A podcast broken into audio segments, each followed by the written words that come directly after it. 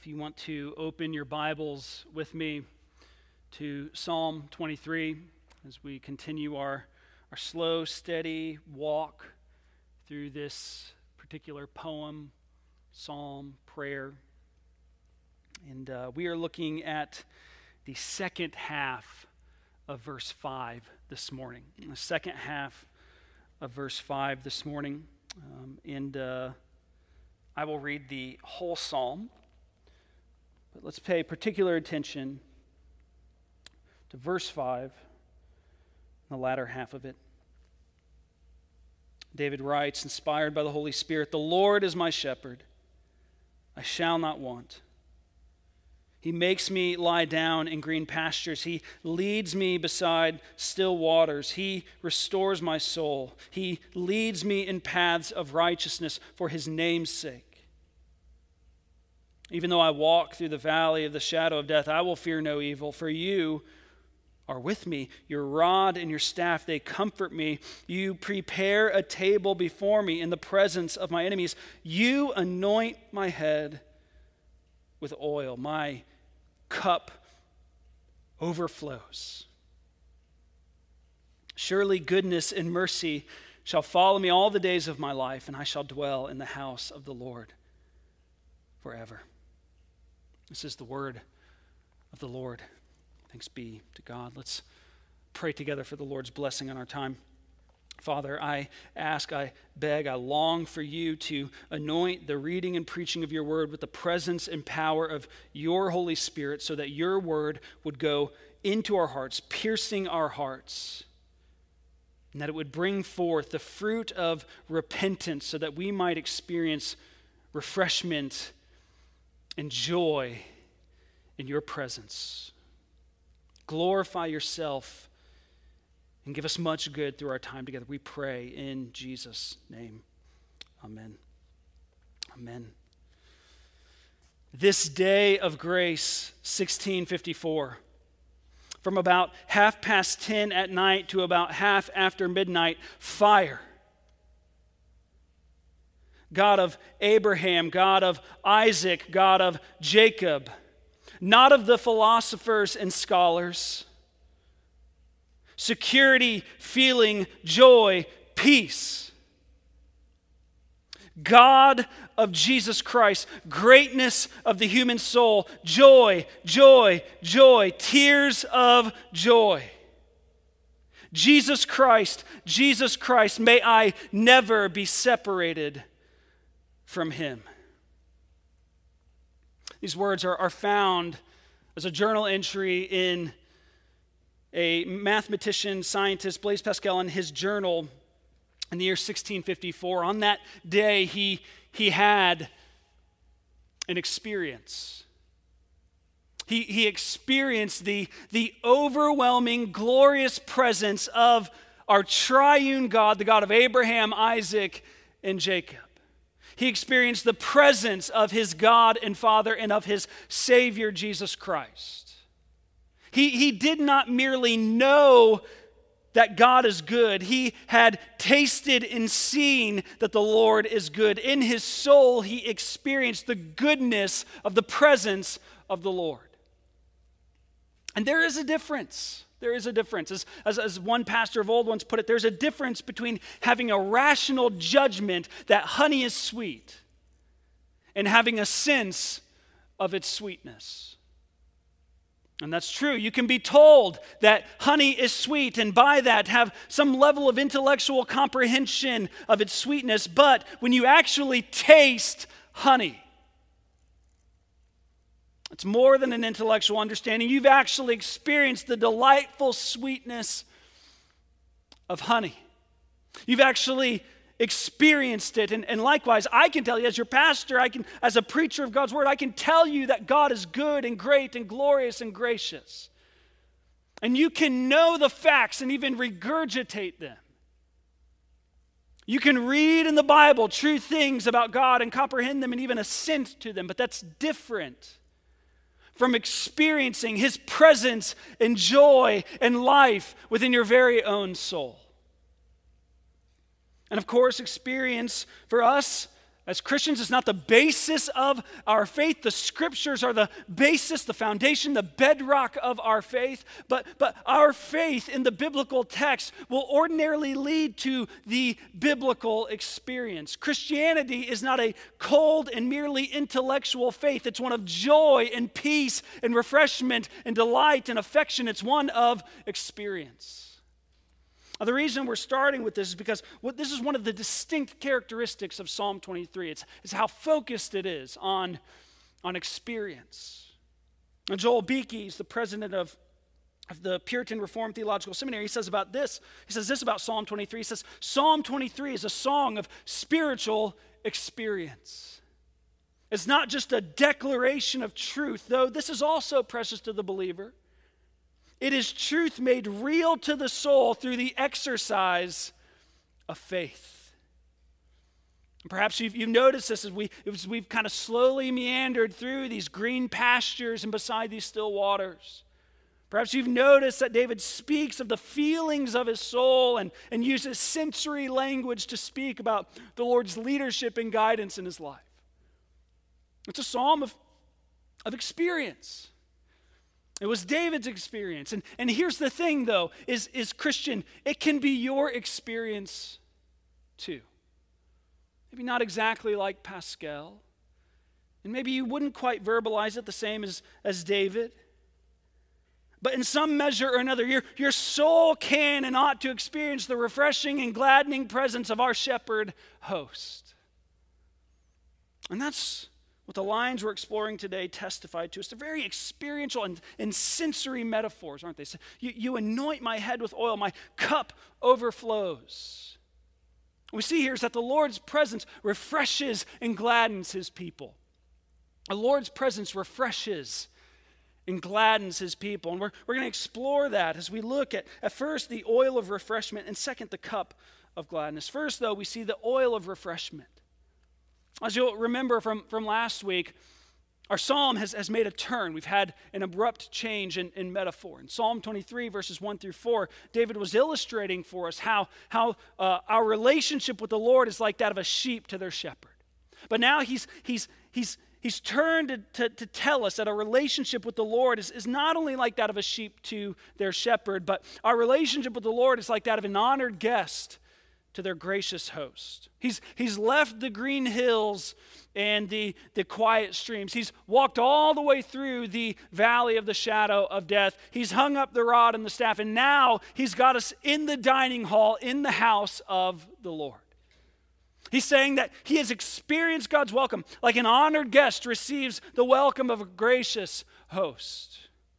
And now, last week we saw how the Lord, as, as the Lord's honored guest, he, he serves us and exalts us by preparing a table before us in the presence of our enemies.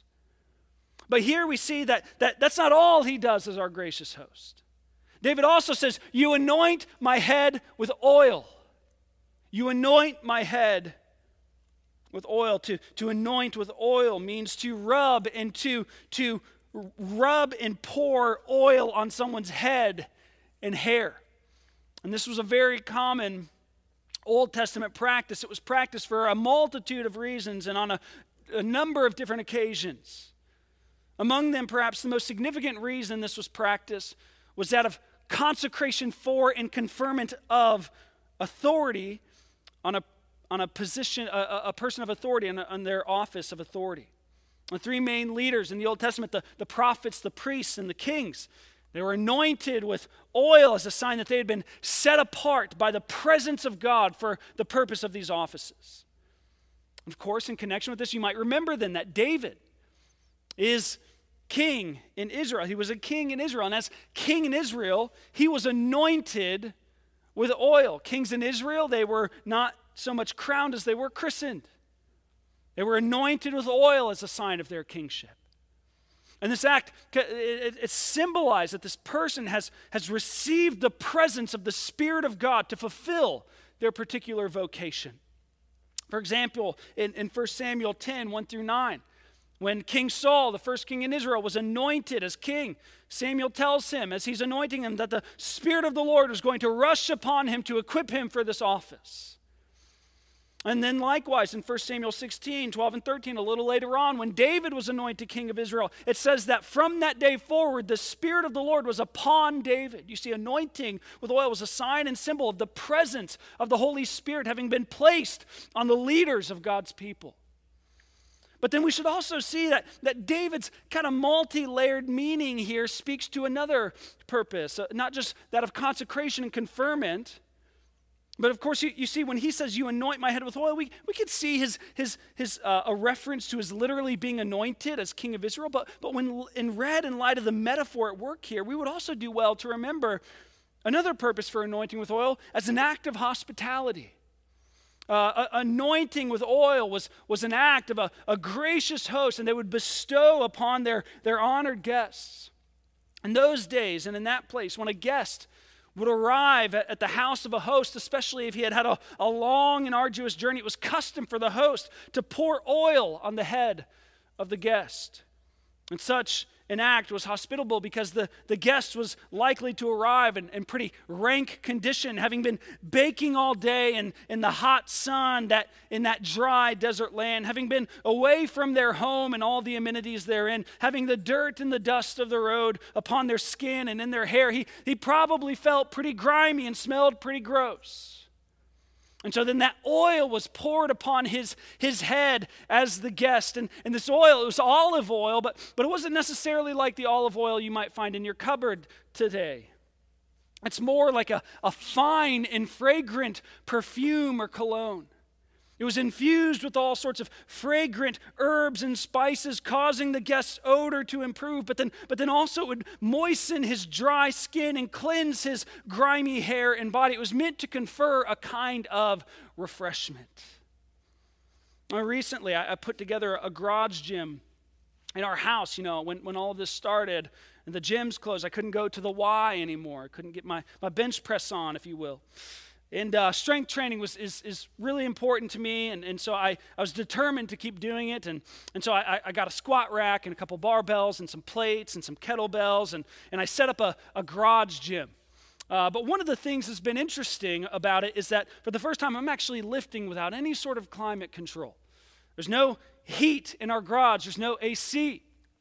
And so, if it's cold outside, I lift in the cold. If it's hot and humid outside, I lift in the heat and humidity. Well, I could probably spare you the gory details of how disgustingly drenched I was in sweat yesterday after my deadlifts and squats, but I tell you, there's nothing quite as refreshing when you get that gross and that disgusting as simply heading inside and taking a nice, cool shower. You've probably experienced this after working in your yard or your garden. You've probably experienced this after going for a long run on a hot and humid day. You feel gross. You feel grimy. You feel rank. And so, what do you do? You head inside and you hop in the shower. It's a much needed and hygienic refreshment. Oh, that's what anointing with oil was supposed to be like in that part of the world and in those days. It was meant to confer refreshment upon the honored guest of the gracious host. But then remember that this metaphor, this, this metaphor here, David is He's not speaking literally about the Lord's anointing him with oil and refreshing him with oil. He's, he's speaking about how the, the, the, the, the Lord refreshes his soul with his presence in the same way, in a similar way, that a, a, an, a gracious host refreshes an honored guest with oil.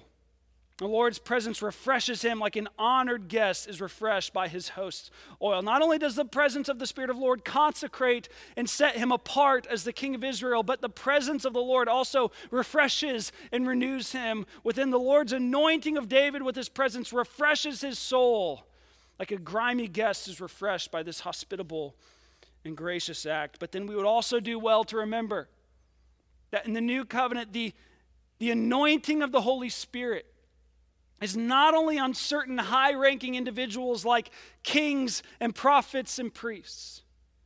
In the new covenant, all of God's people receive the presence of the Holy Spirit. The apostle John in 1 John 2:20 and 2:27 he speaks of all Christians as having been anointed by the presence and power of the Holy Spirit. We've all been christened with the presence of God, and thus we all have the gracious opportunity to experience the refreshment and renewal of the presence and power of the Holy Spirit. That is to say, our souls don't need to be continually or constantly weighed down with weariness, with guilt, with shame, with fear, with fatigue. Our souls don't need to be withered and cracked and dry and cold, like those weary travelers anointed by their host. And like King David, we can all say with confidence, You anoint my head with oil. We can all be refreshed in the presence of our God and Christ by the power of the Holy Spirit. His oil of refreshment is ours in Christ. But then, not only the oil of refreshment, also next we see the, the cup of gladness, the cup of gladness. The Lord not only anoints the heads of his people with oil, he also, when he welcomes them, he hands them an overflowing cup. David says, My cup overflows. Again, we're, we're given a picture of, of hospitality common in David's culture. When an honored guest enters the dining hall, his host would hand him a cup of wine. In Israel, wine was, was a sign of joy and gladness. Sometimes the prophets, they would announce that a lack of wine was coming upon Israel, which symbolized a lack of joyness and, and joyfulness and, and gladness amongst God's people.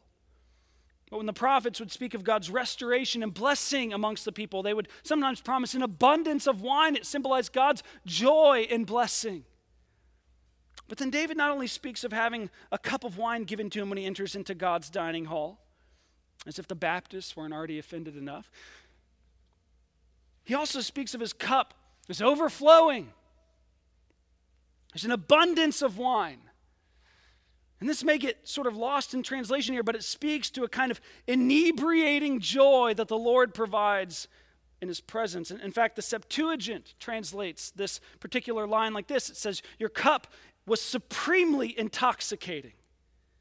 Or similarly, the, the Latin Vulgate translates it like this My chalice, which inebriates me, how good is it? You see, that's, that's what David is getting at when he speaks of an overflowing cup.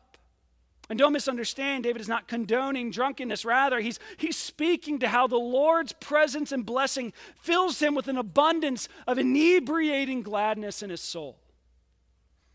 In fact, in Psalm 16, we see David describe this, this very experience. And, and coincidentally, Psalm 16 and Psalm 23 go hand in hand. You should read them together. Psalm 16 is, is the psalm that begins the section of Psalms that Psalm 23 concludes. Psalm 16 and Psalm 23 serve as bookends of a particular grouping of Psalms. And because of that, they, they contain many similarities and several common themes. And one of these themes is of joy in connection with a cup. In Psalm 16, David says, The Lord is my cup because the Lord is his cup. He says in verse 9, Therefore my heart is glad and my whole being rejoices. In verse 11 of Psalm 16, he says, In your presence there is fullness of joy, and at your right hand there are pleasures forevermore. Fullness of joy and endless pleasure in God's presence.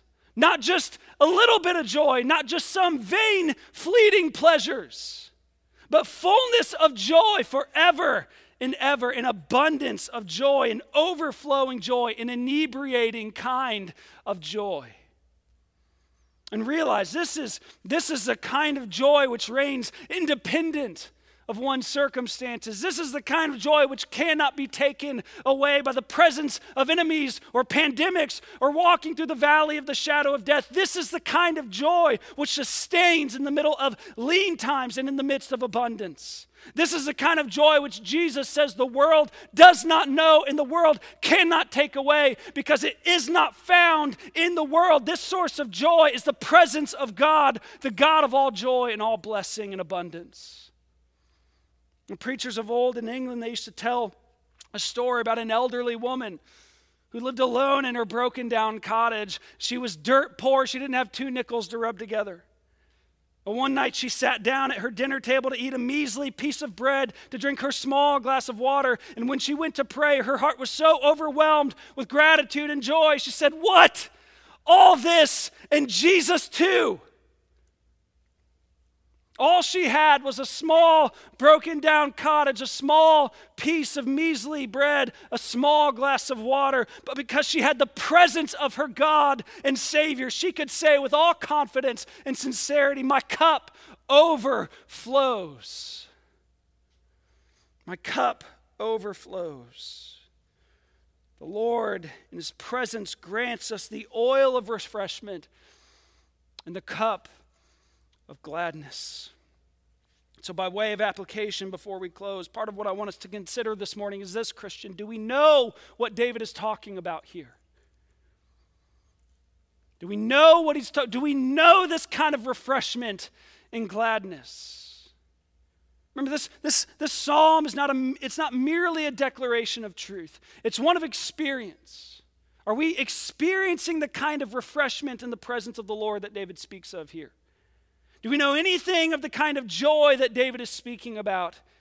Here, do we know anything about the kind of joy that would cause him to strip down to his skivvies and dance like a fool for the presence of the Lord?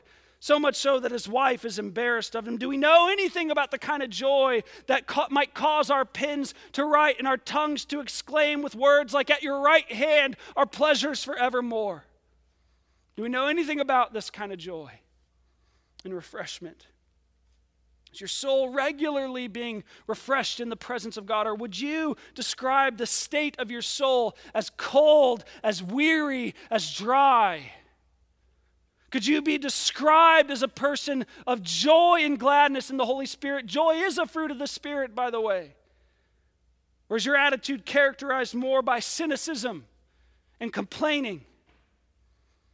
So I would say to you that you are not enjoying and experiencing that which God has for you in Christ. And so often the reason that we aren't experiencing God's refreshment and joy is because we've fallen out of repentance.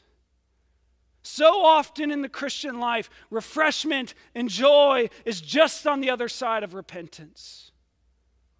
This is why the apostle Peter in Acts 3:19 and 20 tells the crowd listening to him to repent so that times of refreshing may come from the presence of the Lord. Likewise, the teacher of Proverbs in Proverbs 3 7 through 8 advises this. He says, Do not be wise in your own eyes, fear the Lord and turn away from evil. It will be healing to your flesh and refreshment to your bones. You see, nothing wearies and atrophies the soul like sin, and nothing refreshes and renews the soul like repentance. Sin weighs down the soul with guilt, shame, and fear, but repentance is the instrument with which God lifts those heavy burdens. Sin leaves our souls withered, dried, cracked, and marred. Repentance cleanses and moisturizes and restores their health. Sin leads to, to misery and heartache, repentance to the restoration of joy, the joy of our salvation. Sin would keep us from enjoying and experiencing the presence of God. Repentance turns to Him and receives His refreshing and gladdening presence. If your soul is weary, fatigued, and sick, repentance is God's prescription. And so, what is repentance then? We ought not think, as is so often thought, that, that repentance is mere moral improvement. We ought not see it as, as picking ourselves up by our own bootstraps and trying to be better people. That is a foul substitute for repentance. Biblical repentance is not mere moral improvement. Biblical repentance is running away from sin and sorrow for it and hatred of it and running to the God of welcome. And I would remind you, Christian, that this is not merely something you do at the beginning of the Christian life. Rather, repentance is meant to characterize the whole of the Christian life. It's not an action of a single moment. Our lives are meant to be characterized by sorrow and hatred for sin, not excuses, explanations, and blame shifting. Our lives are meant to be characterized by running away from sin, not continuing in it or running to it. And if they're not, then we will know little of the refreshment and gladness of the presence of the Lord. We will know little of the refreshment of his anointing and the joy of his overflowing cup. Oh, don't misunderstand. Repentance is not an act on our part that merits God's refreshing and gladdening presence. Instead, it's the instrument through which He gives these gifts to us. Repentance is, is, is only the open hand that receives God's gracious welcome. What merits God's refreshing and gladdening presence in our lives is not our repentance, but our Redeemer. The refreshment and gladness of God's presence has been bought and paid for by the suffering and death of Jesus Christ. The Son of God came in human form to live the life that you and I should have lived. As Peter says in Acts 10:38, God anointed Jesus of Nazareth with the Holy Spirit and with power, and he went about doing good and healing all those who were oppressed by the devil, for God was with him. He was God's anointed one who alone lived the good and righteous life that we should live. But then instead of immediately being welcomed into God's house and given the cup of God's gladness, he received a very different kind of cup. On the cross, he took the cup of condemnation in our place.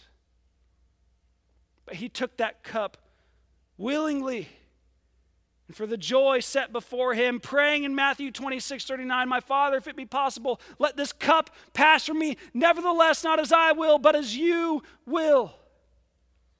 And so he took the cup of condemnation upon himself that we deserve because of our sins. So that we might be welcome into God's house and given the cup that he deserves, so that we would receive times of refreshment and gladness in the presence of our God. This experience has been purchased for us in Christ, Christian.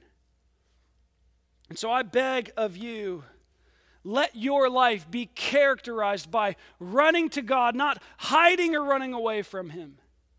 Forsake sin and run to Him. If you do, you will find refreshment and gladness in His presence. Times of refreshing will come in the presence of the Lord. He will restore to you the joy of your salvation. He will anoint your head with the oil of refreshment. He will hand you the cup of gladness. Run to Him and receive it.